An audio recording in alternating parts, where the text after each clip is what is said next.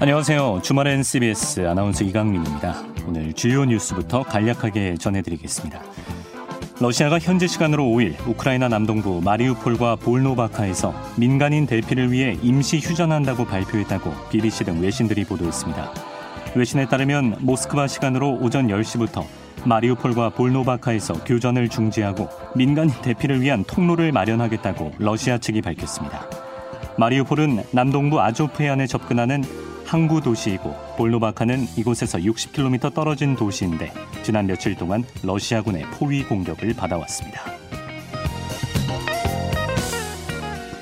에르메스와 샤넬, 모에 테네시, 루이비통 등 유럽 명품 브랜드들이 우크라이나를 침공한 러시아에서 잇따라 영업을 중단하고 있습니다.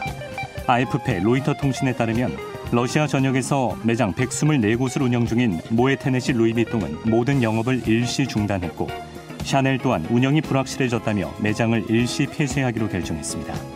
또 명품 브랜드 에르메스는 링크트인 페이지에 오늘날 유럽의 정세가 아주 걱정스럽다며 러시아에 있는 매장을 일시적으로 닫고 모든 상업 활동을 중단한다고 글을 올렸습니다. 중앙선거관리위원회는 20대 대통령 선거 사전투표 둘째 날인 오늘 오후 5시 기준 투표율이 34.69%로 집계됐다고 밝혔습니다. 사전투표가 전국 단위 선거에서 처음 적용된 지난 2014년 이후 최고치로 지난 19대 대선 때 같은 시간과 비교해서 10.35%포인트가 높습니다. 지역별로는 전라남도가 49.48%로 가장 높고 가장 낮은 곳은 31.33%를 기록한 경기도였습니다. 오늘부터 약 2주 동안 식당과 카페 등 다중이용 시설의 영업 시간이 밤 11시까지 1시간 연장됩니다. 중앙재난안전대책본부는 사적 모임 인원은 6명으로 유지하되 코로나19 사회적 거리두기로 제한됐던 식당과 영화관, 실내 체육시설 등의 영업시간을 밤 11시까지로 연장했다고 밝혔습니다. 경북 울진과 강원 삼척, 서울 등에서 대형 산불이 발생하면서 산불 행동 요령이 다시금 주목받고 있습니다. 소방청에 따르면 산불은 바람의 영향을 많이 받기 때문에 바람의 방향을 고려해 산불 진행 경로를 벗어나야 합니다. 대피할 장소는 불이 지나가 타버린 장소나 도로, 바위 뒤쪽 등이 바람직하고 산불보다 높은 장소를 피하는 것이 중요합니다. 산불이 너무 빨리 다가와 피할 여유가 없다면 낮은 지역을 찾아 낙엽과 나뭇가지 등을 긁어내 얼굴 등을 가리고 불길이 지나갈 때까지 엎드려 있어야 합니다. 이상은 경향신문 제휴 CBS 노컷뉴스였습니다. 2022년 3월 5일 토요일 주말엔 CBS 오늘 첫 곡은 Ben Folds 5 Still Fighting이셨습니다. 아, 오늘 회사에 출근해서 신문 일면을 쭉 이렇게 스캔해 보는데 전체적으로 뜨거운 느낌이더라고요. 뭐 뜨거운 사전 투표 열기라든가 러시아 원전 폭격 뭐 이런 제목들 때문에도 그랬지만 일단 산이 불타고 있는 사진이 시뻘겋게 실려 있으니까 마음이 많이 무거웠습니다. 사실 며칠 전부터 저도 뉴스 할 때 짧은 기상 정보 전해드리면서 뭐 대기가 건조하니까 화재 발생에 유의하시라 뭐 이런 멘트를 했습니다만 정말 이렇게 동시다발적으로 큰 불이 곳곳에서 예, 날 줄은 몰랐습니다. 정말. 어제 울진 쪽에서 난 불이 강원도까지 크게 번졌고 어, 오늘 새벽에 강릉에서도 큰 불이 나서 또 번지고 있고 서울 개포동에서도 산불이 났더라고요. 여기는 다행히 이제는 진화가 됐습니다. 그래서 지금 뭐 건조함뿐만 아니라 바람이 워낙 강하게 불고 있어서 불이 나기에는 최적의 조건이라고 하니까 정말 자나깨나 불 조심 해주셔야겠고요. 혹시 등산이나 나들이 계획 있으신 분들은 산불 발생 시 행동 요령 제가 처음에 전해드렸죠. 이런 거 다시 한번 쓱 한번 찾아보시고 떠나시기 바랍니다. 아, 더 이상 피해가 커지지 않았으면 좋겠네요, 정말. 예. 자, 오늘 역대급으로 중요한 뉴스들이 많은 날인데요. 주말엔 CBS 오늘도 8시까지 생방송으로 하나하나 풀어보겠습니다. 들으시면서 뉴스에 관한 의견들, 사연이나 신청곡 있으신 분들은 짧은 문자 50원, 긴 문자 100원 드는 샵 1212 문자 메시지, 공짜인 CBS 레인보우 어플리케이션 이용해 주세요. 운이 좋으시다면 모바일 간식 쿠폰이 날아올 수도 있습니다. Weekend 뉴스로 가보죠.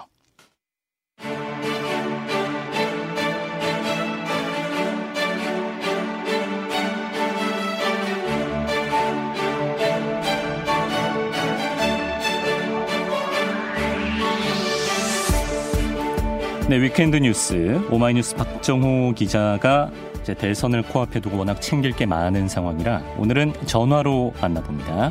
나와 계십니까? 네, 안녕하십니까? 예, 반갑습니다. 일단 산불 소식을 먼저 보겠습니다. 어, 산불 진화는 사실 바람의 영향이 가장 중요하다고 하는데 어제는 울진에서 시작해서 북동쪽으로 이제 강원도까지 올라가더니 아, 오늘은 다시 남쪽 방향으로 강풍이 불면서 진화에 어려움을 겪고 있는 모양입니다. 네, 그렇습니다. 그 어, 경북 울진군에서 최초 발생한 산불 밤에 북쪽인 강원도 삼척으로 확산했다가 오늘 바람 방향이 바뀌어서 다시 남쪽으로 재확산했습니다. 네. 그래서 이 산불이 계속해서 울진읍과 이 죽변면으로 급속도로 번지면서 그 마을 주민의 대피령이 이어지고 있고요. 음, 또 울진읍 가스 충전소와 주유소 인근까지 불길이 번져서 아찔한 상황이 벌어지기도 했습니다. 예. 지금 계속해서 어, 좀 필사에 저지를 하고 있는 상황인데요. 네. 하지만 완벽하게 진화가 되지 않고 있습니다. 오늘 이 방금 전에 산림청장의 브리핑이 있었거든요. 네. 그 얘기를 들어보면 산불 남하 저지를 목표로 했지만은 바람이 강하고 또 헬기 작업이 원활하게 이루어지지 못했다. 음, 현재 울진읍 인근까지 바짝 불길이 다가선 매우 위급한 상황이다. 라고 얘기를 하고 있습니다. 예. 지금 뭐 현재 헬기가 어, 쉬운 한 대 가운데 상당수를 울진읍 방어에 집중하고 또 야간 산불로 넘어갈 경우 인력을 울진읍 방어에 집중하겠다. 이렇게 얘기를 하고 있는데요. 예. 사실 야간에는 헬기가 뜰 수가 없기 때문에 네, 네. 지상 인력이 좀 중요하거든요. 예. 지상 인력과 모든 소방력을 동원해서 울진읍 주변 산불을 완전히 끄고 36번 국도를 저지선을 삼겠다. 어, 그리고 내일 아침에 대기 중인 헬기 총 신한대를 일시에 투입해서 내일까지 죽을 진화를 목표로 하겠다. 음, 이렇게 얘기를 하고 있습니다. 네. 근데 상황이 좀 좋지만은 않은 그런 모습입니다. 예. 일단 오늘 일몰 전까지 최대한 많은 것들을 해보려는 계획인 것 같은데 지금 바람이 워낙 강해서 녹록지가 네. 않은 모습이고요. 대피한 주민들도 많습니다. 재산 피해도 크고 어, 밤새 대피소에서 주민들이 고생을 많이 하셨겠네요. 그렇습니다. 뭐 삼척, 울진, 뭐 강릉 할 것 없이 지금 이 산불 영향이 미친 그런 지역에 있는 주민들이 급하게 대피하느라고 뭐 새벽에 뭐 약이 약 몇 봉지 챙겨 나왔다 이렇게 말할 정도로 아, 준비가 되지 않은 상태에서 주변 대피소에서 어, 뜬 눈으로 밤을 지샜는데요. 예. 뭐집 걱정에 밥도 안 넘어간다 이런 말씀하시는 분들이 많았고 또어이 집을 좀 찾은 분들도 있어요. 근데 그 집이 다 이제 불타 없어진 광경을 아. 보고 망연자실해서 좀 안타까운 그런 모습도 볼 수가 있었습니다. 네. 지금 뭐 각 지역에 수백 명씩의 이재민들이 계속해서 대기를 하고 있는데요. 빨리 이 불이 좀 진화가 돼야 예. 아, 향후 어, 상황을 좀 정리하고 또 거처할 곳도 마련할 텐데요. 음. 아직 그런 걸 좀 생각하기에는 상황이 좀 어려워 보입니다. 네. 오늘 여야 대선 후보들도 대피소 방문해서 주민들 위로했다고요? 네, 국민의힘의 윤석열 후보 어제 경북 유세를 마친 다음에 밤 10시 40분쯤 울진 산불 이재민 보호소를 찾아서 주민들을 위로했습니다. 예. 윤석열 후보는 어르신들 조금만 더 힘내시라면서 빨리 선거 끝나고 지금 정부하고 빨리 합의해서 보상도 해드리고 집도 지어드려야 되지 않겠냐 이렇게 말을 했습니다. 그리고 이재명 민주당 후보는 오늘 새벽 4시쯤 울진 국민체육센터 대피소를 방문했어요. 네. 여기서 이재민을 위로하고 피해 상황과 고충을 들었고요. 이후 화재 현장을 차량으로 이동해서 직접 둘러본 다음에 강원도 이 삼척 대피소도 방문해서 주민들을 만났는데 이후에 기자들과 만나서 집 잃은 분들이 걱정이 많으신 것 같은데 음. 이런 부분들 살펴서 이 정부와 협의해 가지고 빨리 어, 복구가 되고 아니면 거처할 수 있는 곳을 마련하도록 하겠다 음. 이렇게 강조했습니다. 예.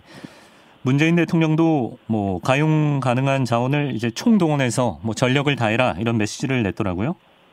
네, 밤새 인명 피해가 어, 없었고 또 삼척 액화천연가스 LNG 기지와 하늘 원전 등의 핵심 시설 안전하게 보호돼서 다행이다라는 이 문재인 대통령의 메시지가 나왔는데요. 네. 산불 종료 시까지 인명 피해 방지와 핵심 시설 보호의 안전을 어, 만전을 기하고 조기 진화에 총력을 기울여 달라 이렇게 당부를 했습니다. 아, 그리고 산불 피해 지역에 대한 특별 재난 지역 선포를 검토하라 뭐 이런 지시도 내렸습니다. 예. 아, 어제 오늘 산불이 워낙 동시다발적으로 발생해서 뭐 어느 한 군데 총력을 다하기가 어려운 상황인데 오늘 새벽에 강릉 옥계에서 시작한 산불도 이제 동해시까지 집어삼키면서 막대한 피해를 내고 있죠.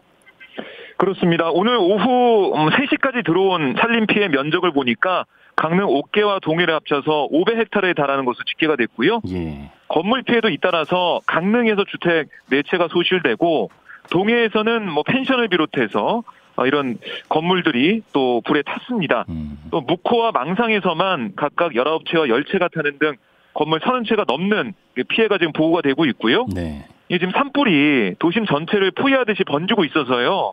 피해가 더 커질 것으로 보이고 아, 말씀드린 것처럼 지금 해가 지금 지고 있기 때문에 네. 아직 이제 주불 진화가 안 이루어져 있어서 밤새 이 불을 어떻게 막을 것이냐 아, 여기에 지금 어, 정부나 아니면 주민들이 집중을 하고 있는 모습인데요. 아, 지금 불이 시내 야산과 주택가까지 내려오면서 주민들이 집에 물을 끼얹고 피해를 막고 위해서 안간힘을 쓰고 있는데 음. 지금 진화에 좀 난항을 겪고 있는 상황입니다. 네. 이 옥계에서 시작된 산불은 사실 많이들 더 안타까워하는 부분이 방화에 의한 산불로 이제 밝혀져서 일단 방화범 60대 남성이 체포가 됐는데 아, 왜 그랬답니까 정말? 네, 경찰의 이 60대 이 주민 남성이 밝힌 이유가 주민들이 수년 동안 나를 무시해서 범행을 저질렀다. 무시해서 이렇게 얘기를 했어요. 네. 네. 그리고 뭐 이 외에도 여러 이유를 들면서 자신이 범행했다라고 밝힌 것으로 알려지고 있는데요. 네. 이게 오늘 그 새벽이죠. 1시 7분쯤 A씨가 토치 등으로 불을 내고 있다. 이런 인근 주민의 신고를 받고 경찰이 출동해서 A씨를 현행범 체포를 했어요. 예. 그런데 이때 이제 불이 난게 아, 바람을 타고 번지면서 이렇게 큰 불로 아, 비화가 됐습니다. 음, 그리고 이 산불로 대피 중에 넘어져서 병원에 옮겨진 이 A 씨의 이 모친 86살 B 씨. 이 B 씨가 사실은 이 불이 난 다음에 대피하다가 네. 넘어진 다음에 오늘 새벽에 아, 숨진 것으로 병원에 옮겨지면 숨진 상황이었는데요. 방화한 사람의 어머니가 돌아가신 거네요. 그렇습니다. 아, 예. 아, 좀 안타까운 상황인데 이 B 씨는 요양병원에서 나온 지 얼마 되지 않아서 건강이 좋지 않고 거동도 불편했던 것으로 알려지고 있습니다. 네. 경찰이 계속해서 정확한 이 화재 원인과 상황을 조사하고 있습니다. 아 정말 말도 안 되는 행동 때문에 지금 몇 사람이 고생하는지 모르겠습니다. 네. 수많은 소방대원분들 애쓰고 계신데 좀 안전하게 불길 잡을 수 있기를 바라는 마음이고요. 자, 코로나 상황도 짚고 가겠습니다. 오늘 발표한 신규 확진자가 25만 명대를 기록했군요. 네, 오늘 0시 기준 신규 확진자 25만 4,327명 늘어서 누적 421만 2,652명으로 집계가 됐는데요. 이 신규 확진자는 전날 발표된 역대 최다 기록 26만 6,853명보다는 12,526명 적어요. 예. 그런데 일주일 전보다는 1.5배, 2주 전보다는 2.5배나 늘어난 겁니다. 어, 그리고 누적 확진자를 보면 지난달 28일 300만 명을 넘었거든요. 네, 닷새 만에 400만 명을 넘었습니다. 예. 그러니까 코로나19 이 유행이 아직 정점에 도달하지 않은 상황에서 하루 최대 35만 명 확진을 예상하는 연구기관도 있어요. 네. 그래서 결국 며칠 내에 또 500만 명에 도달할 것으로 예상이 됩니다. 네. 특히 지금 초중고교 등교 수업이 시작됐잖아요. 또 사회적 거리두기 완화 때문에 오늘부터 식당, 카페 등의 이 이용 시간 이 10시에서 11시로 늘어났습니다. 1시간. 음, 예. 이런 것 때문에 확진자 증가 속도가 더 빨라질 가능성도 배제할 수가 없겠습니다. 음, 그래서 지금 전문가들은 또 정부의 방침에 여전히 아쉬움을 표하고 있는 상황인데 왜냐하면 지금 위중증 환자도 빠르게 늘고 있는 추세잖아요. 그렇습니다. 위중증 환자는 오늘 896명 집계가 됐는데 이게 전날보다 99명이나 증가한 겁니다. 어, 위중증 환자가 지난달 19일 400명을 넘은 다음에 2주 만에 900명이 근접을 했고요. 예. 이번 달 중에 위중증 환자가 1,700명에서 2,750명까지 늘어날 수 있다. 이런 전망도 있어요. 음, 그리고 또 어, 중증 병상 가동률 53.5%로 이게 음. 전날보다 3% 포인트 높아졌거든요. 많이 올라왔네요. 예. 네. 그래서 지금 이 상황도 마음 음. 놓을 수가 없다라는 지적이 나오고 있습니다. 이제는 하루 사망자도 200명대까지 나오고 있다면서요? 네. 어제 사망자가 216명이었어요. 아, 하루 사망자로는 최다 인원이 됐고요. 직전일 186명보다 30명이나 많아졌습니다. 누적 확진자가 8,796명, 누적 치명률이 0.21%인데 사망자를 연령별로 보면 80세 이상이 136명으로 가장 많았고 네. 70대 44명, 60대 21명, 50대 9명, 40대 4명이었습니다. 예. 또 30대와 20대 사망자도 각각 한 명씩 있었고요. 아하. 전문가들 얘기를 들어보면 사망자가 계속 늘어날 거라고 예상하더라고요. 예. 그래서 피해 최소화에 집중해야 한다라고 얘기를 하고 있고, 음, 그래서 사망자 수도 계속 늘어나서 3월 말이 돼야 정- 정점이 될 것 같고, 지금 수준보다 두세 배 더 늘어날 수가 있다. 이런 얘기도 하고 있습니다. 예. 뭐 다른 나라의 경우만 봐도 이제 위중증 환자나 사망자 같은 경우에는 정점에 도달한 이후로도 한동안은 증가하는 추세를 보였기 때문에 네. 뭐 커다란 고비 하나가 남아 있는 그런 느낌이고요. 자, 어쨌든 이렇게 어수선한 상황에서 20대 대통령 선거 사전 투표가 조금 전에 어, 6시에 끝이 났는데요. 엄청난 네. 투표율을 기록했습니다. 그렇습니다. 아, 제가 지금 가지고 있는 자료는 오후 5시 기준이거든요. 예. 네, 34.69%로 집계가 됐어요. 아, 근데 이게 지금 6시에 마감이 된 거니까 집계가 되면 더 늘어났을 겁니다. 거의 뭐 40% 가까이 될 수도 있겠네요. 아, 그렇습니다. 예. 어, 뭐 상당히 늘어났고요. 이게 같은 시간대에 비교하면 지난 2017년 19대 대선 그때가 24.34%였거든요. 네. 10.35%포인트가 늘어난 거고요. 어, 2020년 총선보다는 9.74%포인트 높은 수치입니다. 정말 저도 어제 사전투표를 했어요. 네. 어제 취재를 갔다가 사전투표소 취재 간 김에 투표하고 왔거든요. 네. 어, 편하더라고요. 아? 이런 뭐 대기 줄이 길거나 그러진 않았나요? 이렇게 관 내에 있는 분들은 줄을 많이 섰는데 음. 관 외, 그러니까 제가 서울에 살고 있는데 경기도로 취재 갔었거든요. 네. 경기도 이제 관내 지역에 가니까 줄이 없더라고요. 어허. 그러니까 저는 좀 편하게 빨리 했는데 네. 정말 뭐 전국 곳곳에 사전 투표소 그 줄이 너무 길어가지고 음. 아, 정말 뜨겁다라는 걸 볼 수가 있었고요. 이유를 뭐라고 봐야 될까요? 이유는 아무래도 여야가 지금 뭐 한 목소리로 사전 투표합시다라고 독려하고 있어요. 음. 아, 특히 지금 초박빙으로 선거가 진행되고 있지 않습니까? 네. 그 여야가 한 명이라도 빨리 투표를 하게 해서 지지층 결집시키겠다. 음. 이런 생각을 좀 하고 있는 것 같고요. 네. 아무래도 좀 정치에 관심 있는 사람들이 빨리 투표하지 않겠습니까? 그렇죠. 그만큼 여야 지지층을 결집시켜서 표를 확보해 놓고 또 중도층을 공략해서 3월 9일 본 투표일에 또 투표를 올리겠다 음. 이런 판단을 하고 있는 것 같고요. 네. 각 당은 뭐 다 우리가 유리하다 이런 얘기를 하고 있습니다. 아, 예. 민주당도 원래 전통적으로 사전 투표율 높으면은 민주당이 유리했다 이런 주장하고 있고 어, 국민의힘은 무슨 소리냐? 음. 우리가 사전 투표 그 동료를 예전에 많이 안 했었는데 이번엔 정말 열심히 하고 있다. 네. 정권 교체를 바라는 시민들이 많이 나왔다 이렇게 주장하면서 맞서고 있습니다. 예. 어쨌든 뭐 사전 투표 문화가 이제는 국민들에게 확실히 자리 잡은 것 같고요. 네. 여야 대선 후보들 소식도 보겠습니다. 먼저 더불어민주당 이재명 후보는 지금 뭐 야권 단일화 이후에 경기도 지역에 공을 들이는 모습이에요. 그렇습니다. 경기도 지역에 집중하고 있고 내일은 또 서울 유세를 예정하고 있는데요. 네. 오늘은 하남, 성남, 용인, 평택 등을 찾고 이제 시흥에도 곧 있으면 어, 방문을 하는데 오늘 하남 유세를 보면 선거는 결국 간절하게 승리를 꿈꾸는 사람의 몫이 아니냐.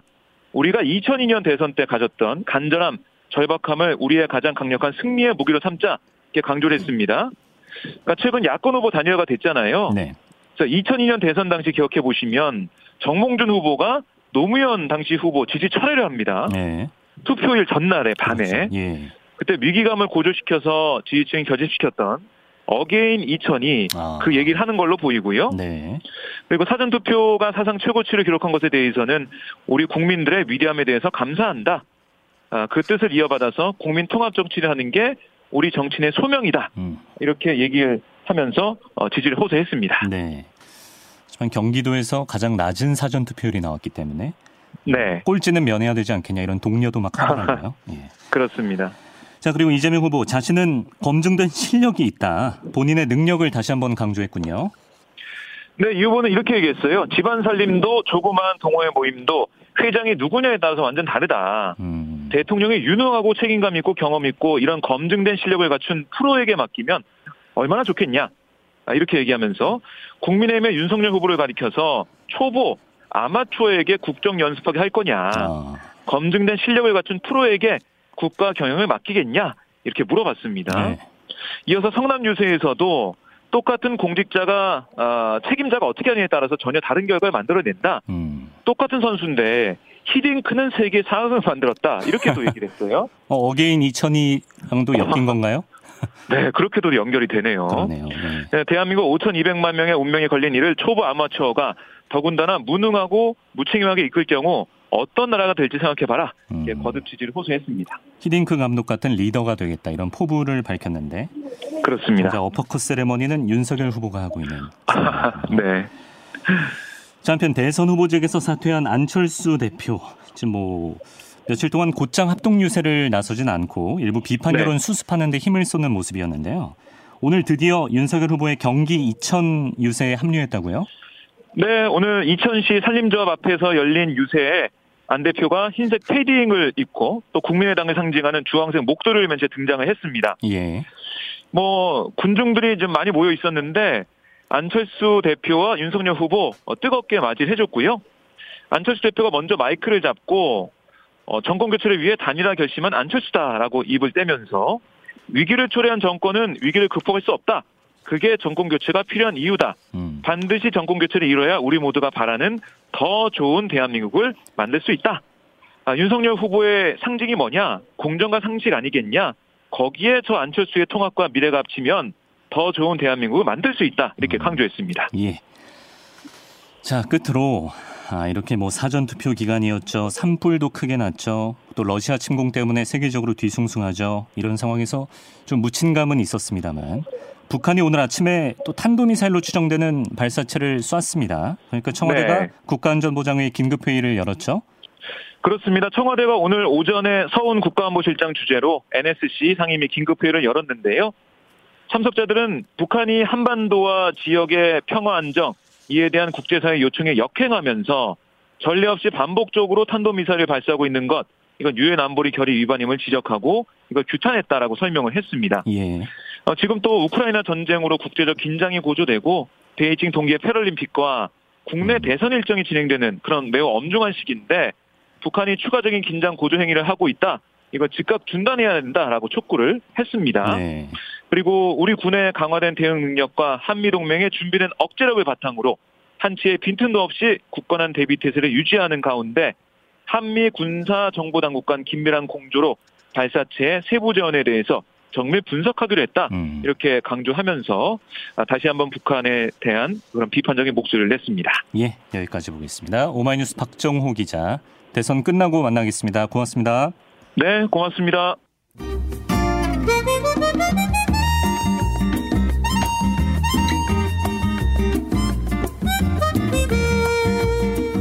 네, 초대석 시간입니다. 아, 이제 러시아군이 우크라이나를 침공한 지 벌써 열흘이 넘어가고 있습니다. 어제는 러시아군이 우크라이나 안에 있는 유럽 최대 규모의 원전 단지를 직접 타격하는 극단적인 공격까지 감행을 했고요. 이런 와중에 두 나라 사이에 2차 회담 소식도 전해졌는데 현재의 상황과 앞으로의 전망 또 우리나라나 다른 주변 지역에 미칠 수 있는 영향까지 전문가와 함께 분석해보는 시간을 가져보겠습니다. 아산 정책연구원 차두현 수석연구위원을 전화로 연결했습니다. 박사님 안녕하십니까? 네, 안녕하십니까? 아, 일단 지금의 전쟁 상황을 어떻게 보고 계십니까? 네, 그 일단 뭐 제일 먼저 특징은 그 우크라이나의 예상 외의 선전이에요. 음, 어, 그러니까 초반에 거의 러, 어, 우크라이나 전역에서 동시다발적으로 지금 그 이 러시아군이 밀고 들어오면서 침공을 했었거든요. 네. 그렇기 때문에 사실은 지난주에 처음으로 침공이 시작됐을 때만 해도 이 단기간에 우크라이나 전 지역이 함락되는 게 아니냐 이런 우려도 있었는데요. 네. 지금 그 이 남부 지역에서는 이제 그 주요 거점 도시 중에 하나인 헤르손이 함락이 됐고요. 음, 예. 아 이게 이제 앞으로 오데사로 가는 길이 열리면서 점점 더 남부 지역은 압박이 가해질 걸로 예상을 하고 있지만 네. 그이 남부 지역에서 그 중남부 지역이죠. 여기 그 최대의 아마 이 인구가 밀집한 도시 중에 하나인 이제 하르키우 같은 경우에는 아, 네. 예 아직 여전히 지금 그 이 저항을 하고 있는 중이고요. 음, 그다음에 우크라이나의 수도인 아, 크이후 지역은 아, 여전히 지금 우크라이나의 통제하에 있습니다. 그런데 다만 제가 걱정이 되는 것은 예. 지금 어쨌든 거의 그 정말 그 경이로운 그 저항 의지를 보여주고 있으면서 선전을 하고 있지만 네. 우크라이나 군의 전력도 점차 소진이 돼가고 있는 중인 거고요. 아, 그리고 지금 점점 이제 민간인 피해가 늘어나면서 이제 이 지금 2차 그 이 휴전협상 말씀을 하셨지만 네네. 감정적으로 지금 민간인들 대피를 위한 시간을 그 이 벌어주기 위해서 휴전회담을 한 거거든요. 예. 휴전을 한 건데 이거는 이제 어떻게 보면 좀 더 무서운 얘기가 될 수 있는 게 이제 민간인들 다 빠졌기 때문에 네네. 본격적으로 이제 국제적인 비난 신경 안 쓰고 이제 러시아가 공세를 시작을 할 수가 있다라는 거예요. 아, 그러니까 어떻게 보면 이제 정말 격전은 이제 이번 주 말 이제 내일부터 다음 주 초까지가 시작이 될 텐데 예, 예. 여기에 얼마만큼 우크라이나가 버텨줄 수 있느냐에 따라서 아, 흔히 이게 얘기하는 culmination point라고 얘기하는데 군사적 공세 종말점이라고 얘기합니다. 네. 다시 말해서 이 침공한 측이 더 이상 두들겨도 음, 쉽게 이제는 그 함락을 장담할 수 없는 이 음. 상황이 이 되는 것이 공세 종말점인데요. 예.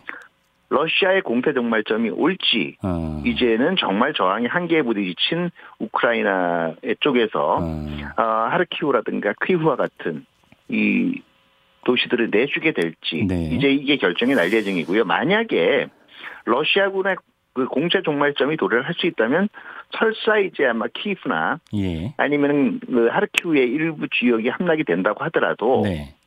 우크라이나 서부 지역으로 저항의 거점을 옮겨서 아, 아, 장기전으로 도- 돌입을 할 수도 있는 거고요. 아, 이 경우는 이제 점점 아마 러시아는 우크라이나의 늪에 빠져들게 될 겁니다. 아, 장기전으로 가면 러시아가 우크라이나의 늪에 빠져든다. 예. 네, 근데 다만 안타까운 것은 예. 장기전으로 간다는 건 그만큼 우크라이나에서. 민간인 피해가 어. 더 늘어난다라는 거예요.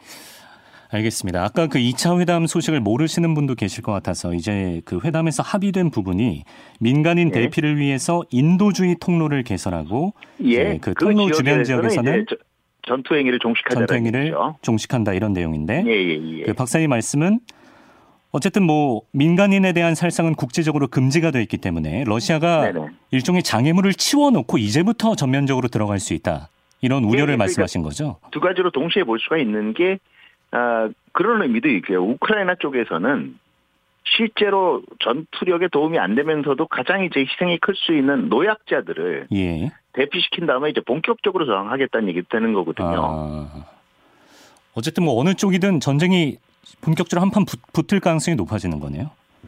그렇죠. 그리고 음. 왜냐하면은 지금 아, 공식 공식적으로 외부의 어떤 협상 조건이 오고 갔냐를 지금 얘기 에, 그 얘기는 나오고 있지 않지만 아, 예. 대체적으로 보면 러시아가 요구한 거는 뭐 이 작년 12월부터의 과정으로 올 때 한 네다섯 개가 될 거예요. 첫 번째가 이제는 우크라이나 동부 지역 그 음. 러시아가 승인한 두 개 공화국의 분리 독립을 인정을 하라는 걸 거고요. 예. 2014년 이후에 우크라이나가 결코 받아들이지 않고 있었던 크림반도 병합도 인정을 하라는 거고요. 아, 세 번째는 러시아가 주장하는 이 우크라이나 나치 세력의 그이 제거인데요. 예. 이거는 거의 억지 같고 이 나치 세력이 사실은 서방을 얘기하는 주장이죠. 겁니다. 친러, 친서방파를 제거하라는 아, 거고 예. 네 번째는 우크라이나의 비군사화예요. 이건 무슨 얘기냐면 사실상 군사를 가지지 말란 얘기거든요. 항복하라는 거 아닙니까 그러면? 이게 그거는 결과적으로는 주권 국가로서 주권을 포기하라는 얘기나 아. 마찬가지예요. 예. 그렇기 때문에 받아들이기가 굉장히 아마 우크라이나 쪽에서 힘들 거고요. 거꾸로 우크라이나에서 요구하고 있는 거는 즉각적으로 지금 일단 침공한 군을 국경 밖으로 물리고 음, 군사적인 압박을 해제한 상황에서 그러면 나머지 이제 갈등 상황에 대해서 갈등 현안들에 대해서 한- 그 협의를 해보자라는 건데요. 그럼 러시아 입장에서는 또 그렇게 국제적으로 욕을 먹어가면서 일단 들어왔는데 예, 예. 그 병력 손실도 꽤 봤죠. 그렇죠. 아, 예. 그런 상황에서 지금 물리고 가자라는 게 또 받아들이기 힘든 거거든요. 그러니까 음. 어차피 접점 찾기가 지금 굉장히 힘들어지는 거고요. 그렇군요. 예. 결과적으로는 다음 주 초쯤 돼서 사실은 누가 정말 지금 이 능력의 한계에 왔느냐에 따라서 아, 3차 협상이 열리느냐 안 열리느냐가 아마 좌우될 겁니다. 그렇군요.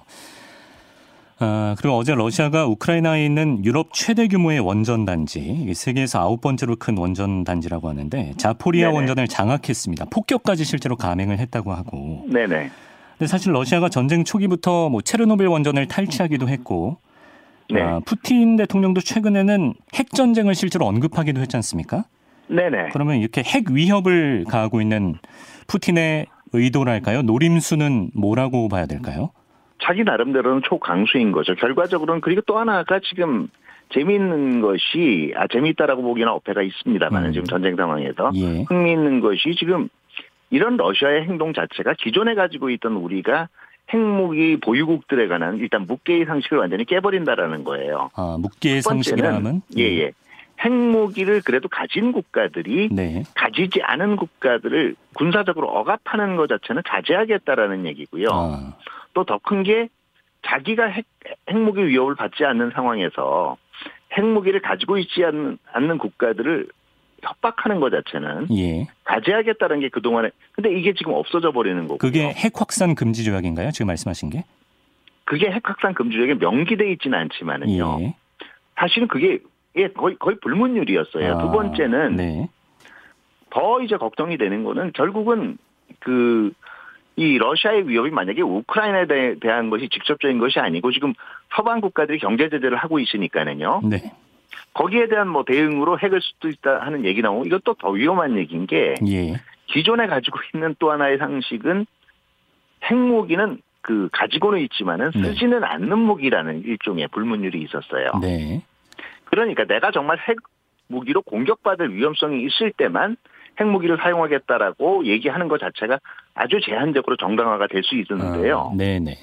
경제 제재하는 것도 내가 만약에 핵을 쓸 수 있다라고 얘기하게 되면 예. 이 굉장히 위험한 세계를 만드는 거예요. 아, 이런 게 선례로 남아버리면 혹시 뭐 그렇죠. 북한이나 이런 것도 좀 북한이나 이런 데서도 악용할 수 있는 거 아닙니까? 네, 그 이제는 아주 어- 어떤 입장에서는 선례가 만들어졌기 때문에 네. 뭐 러시아 같은 국가도 그랬는데 그럼 나는 하면 안 되냐 이런 아마 논리가 성립할 수 있는 거죠. 그럼 실제로 우리나라에 대해서 핵 협박을 더 빈번하게 할 수도 있는 것이고. 예, 아, 그그 이제 길을 닦아준 겁니다. 어떻게 보면 러시아가. 아, 그렇군요. 아, 그말 나온 김에 그 며칠 전에 유엔 긴급 특별총회가 열렸는데 여기서 이제 네네. 러시아의 침공을 규탄하고 러시아군 철수를 요구하는 내용의 결의안이 채택이 됐습니다. 네, 찬성이 그렇습니다. 141표, 또 기권한 기권이 35표. 35표 중에 하나가 이제 중국이었고 예, 그리고 이제 반대표가 5표 나왔는데 그 중에 하나가 북한이었거든요. 예, 예. 그러면 북한 입장에서는 방금 말씀하신 이유 때문에 지금 러시아를 이렇게 공개적으로 두둔한다고 봐야 될까요?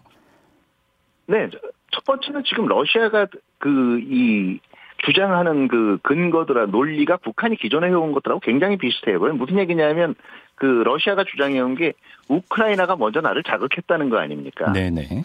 그 다음에 러시아의 이익을 심각, 그 우크라이나 지역 내에 있는 러, 시아인들의 이익을 심하게 침해한다. 다시 말해서 나를 먼저 자극을 했고 나한테 불이익을 주기, 때- 주기 때문에 음, 군사적으로 침공할 수 있었다라는 거고요. 네. 두 번째는 결과적으로 나한테 계속 내가 위협, 이게 위협적인, 나토 가입 같은 위협적인 행위를 하지 말라고 얘기, 얘기했는데 그걸 네네. 듣지 않으니까 그 들어왔다라는 얘기 아니겠습니까? 예. 북한이 주장해온 게 뭐예요? 체제 안전 보장을 하라는 거 아니에요. 그렇죠. 예. 그다음에 두 번째는 이중잣대를 내가 무기 가지는 거를 가지고 그 이 그거 가지고 뭐라고 하지 말고 그 우리나 미국 쪽에서 그 군사력 증강하지 말라는 얘기 아닙니까? 네. 세 번째는 연합훈련하는 거 굉장히 침공적인 훈련이라는 거 아니에요. 그렇죠. 예. 그걸 그러면 그걸 보장하기 위해서 우리가 지금 그 이 위협적인 행동을 할 수밖에 없다라고 얘기해 온 건데 이게 지금 러시아 얘기하는 거랑 음. 거의 복사판이거든요. 아, 북한한테는 그런 걸 좀 나중에 또 이용할 수가 있기 때문에 이렇게 좀 예, 공개적으로 두둔하는 느낌이라는 말씀이시고 중국은 기권표 던진 거 뭐 어떤 걸로 어떻게 풀이해야 될까요? 네, 중국 입장에서는 지금 그 중국이 나름대로 표방하는 게 대국이거든요. 자기들이 대국이라는 거고. 네. 중국이 외교적으로 이제 움직일 때 이제 명분이라는 걸 굉장히 중요시하는데요. 그동안 중국이 인권이나 이런 문제들을 얘기하는 게 각국들마다 인권에 대해서 다른 기준이 있다라는 거잖아요. 음, 그리고 무슨 인권이나 이런 보편율도 중요하지만 개별 국가들의 주권이 굉장히 중요하다 그런 거거든요. 네. 근데 지금 러시아가 한 행위가 어떤 겁니까? 우크라이나 지역에 이익이 있다 그래가지고 그 자기네들 임의대로 분리 독립 운동에서 독립 승인을 하고요. 예. 군대를 밀고 들어왔잖아요. 네, 네. 이게 일반적으로 유엔에서 얘기하는 주권 평등의 원칙을 완전히 위배하는 거고요. 예. 유엔 헌장에 나오는 분쟁의 평화적 해결이라는 원칙도 깨버린 거예요. 이런 음. 상황에서는 결과적으로 중국이 내세우는 주권 원칙 자체도 지금 부인하는 것이기 때문에 네. 더구나 민간인 피해가 이제 지금 엄청나게 많이 나오고 있지 않습니까? 네.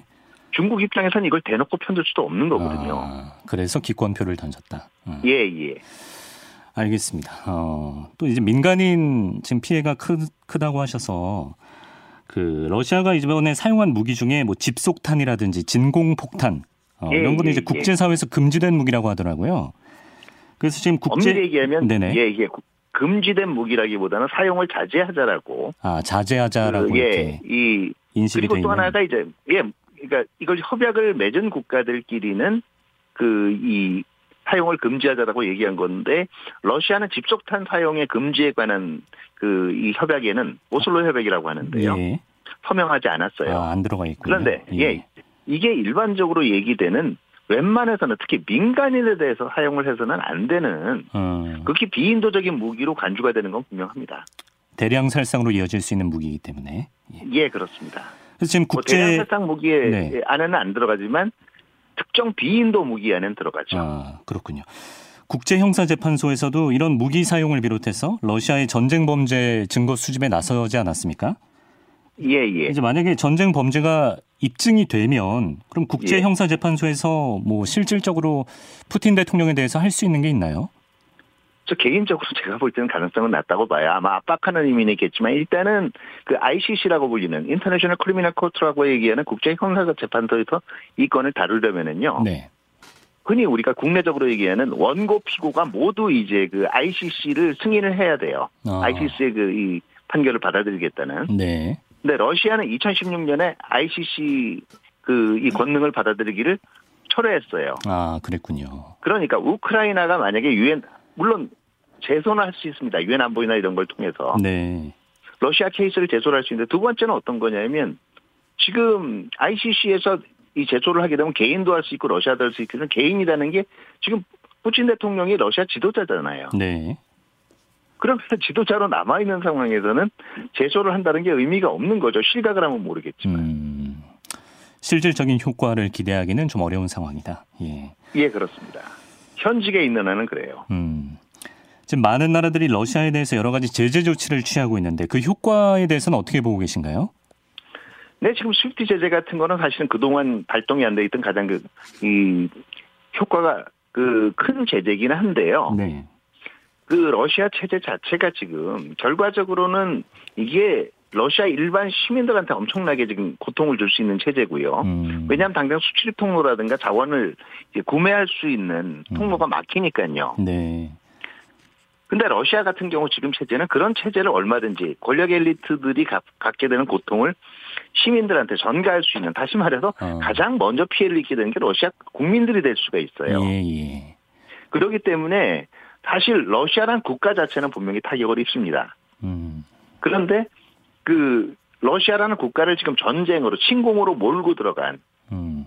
그 러시아 지도부들이 타격을 받느냐는 지금 별개의 문제인데 네. 그러나 아마 이것이 다음 주에 전환하고도 연결이 될 거예요. 점점 그 러시 그 초, 초반에 호언한 바와 같이 조기에 전쟁이 끝나지 않는 상황에서 국제적인 압박은 점점 죄어들게 되면 네. 러시아 내부에서부터 푸틴 대통령에 대한 지도력에 대한 심각한 의문이 어, 이- 일 수가 있는 거고요. 내부에서 목소리가 나온다. 입장에서는 더 아픈 거죠. 아, 더 부담스러울 수가 있군요. 네네. 어, 알겠습니다. 이제 시간이 한 1분 30초 정도 남았는데요. 어, 네. 마지막 질문으로 앞으로 우크라이나 사태가 어떻게 흘러갈 거라고 전망하시는지 좀 생각을 듣고 싶습니다.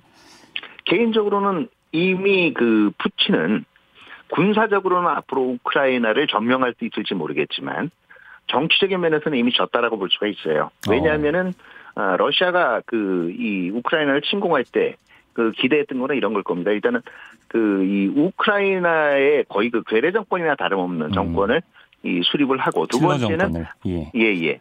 나토가 이 나토가 러시아를 무섭게 만 어, 두려워하게 만들어서 나토를 분열시키는 거고요. 예. 세 번째는 앞으로 이런 종류의 그 일단 위협을 통한 외교적인 그 이 기법을 더욱 발전시키겠다 이런 건데요. 네, 네. 일단은 우크라이나 군사적으로 점령을 한다고 하더라도 절대로 우크라이나인들이 러시아에 대해서 복종하려고 하지 않을 겁니다. 아, 두 번째는 오히려 나토를 결속시켰거든요. 아, 그렇군요. 예, 세 번째는 만약에 이제 제대로 실질적으로 완전히 군사적으로 점령 못하는 게 되면 예. 앞으로 러시아가 이제 어떤 위협적인 행동을 통해서 외교적인 목표를 달성을 하려고 해도 이게 만만치가 않을 거예요. 결과적으로는 제가 보기에는 아마 우크라이나가 군사적으로는 이 패배한다고 하더라도 네. 지금 우크라이나 국민들이 보여준 저항 정신 같은 걸 감안을 할 때는 최종적으로는 우크라이나는 국가 정체성을 충분히 회복할 수 있을 걸로 생각이 됩니다. 어, 그렇군요. 예.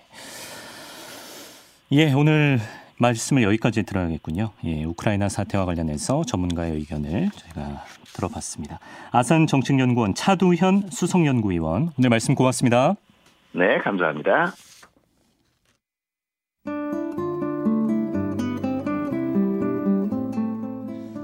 네, 양희은의 작은 연못 일부 끝곡으로 남기고요. 잠시 후 2부에 돌아오겠습니다.